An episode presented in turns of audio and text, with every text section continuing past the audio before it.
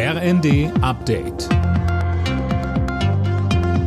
Stündlich neu. Auf den Punkt informiert.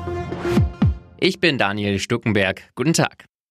Mehrere Bundesländer wollen mitreden, falls es im Winter zu einem Gasmangel in Deutschland kommt. Die Bundesnetzagentur könne nicht alleine entscheiden, wer bei der Gasversorgung priorisiert wird, sagte Hamburgs erster Bürgermeister Tschentscher der Zeitung Welt. Ähnliche Stimmen gibt's auch aus Berlin und dem Saarland. Linken Co-Chef Schirdewan forderte die Bundesregierung im ZDF dazu auf, die Privathaushalte nicht weiter zu belasten. Wenn man sich die privaten Haushalte anguckt, worum geht's denn dann? Da geht's um warmes Essen, da geht's um Duschen, also warmes Wasser und da geht's ums Heizen. Und wo sollen da private Haushalte wirklich dann sparen können? Die Auflagen müssen natürlich für öffentliche Gebäude und vor allem aber auch für die Industrie gelten.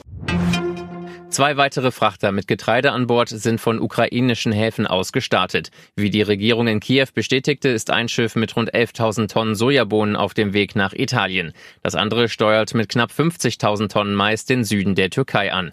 Das erste Getreideschiff seit Beginn des Ukraine-Kriegs war vor einer Woche ausgelaufen und sollte eigentlich gestern im Libanon ankommen. Die Ankunft verzögert sich aber. Warum ist noch unklar. Die vereinbarte Feuerpause zwischen Israel und militanten Palästinensergruppen scheint bislang zu halten. Kurz vor Mitternacht ist sie in Kraft getreten. Zuvor hatte Israel einen letzten Luftangriff geflogen. Philipp Niezig. Nur fünf Minuten vor Beginn der Waffenruhe bombardierte Israel noch Ziele im Gazastreifen. Es war der vorerst letzte Angriff einer Eskalation der Gewalt, die am Freitag ihren Lauf genommen hatte. Nachdem die israelische Luftwaffe ranghohe Anführer der Terrorgruppe Islamischer Dschihad getötet hatte, flogen als Reaktion hunderte Raketen aus Gaza auf Israel. Die aktuelle Waffenruhe kam auf Vermittlung Ägyptens zustande.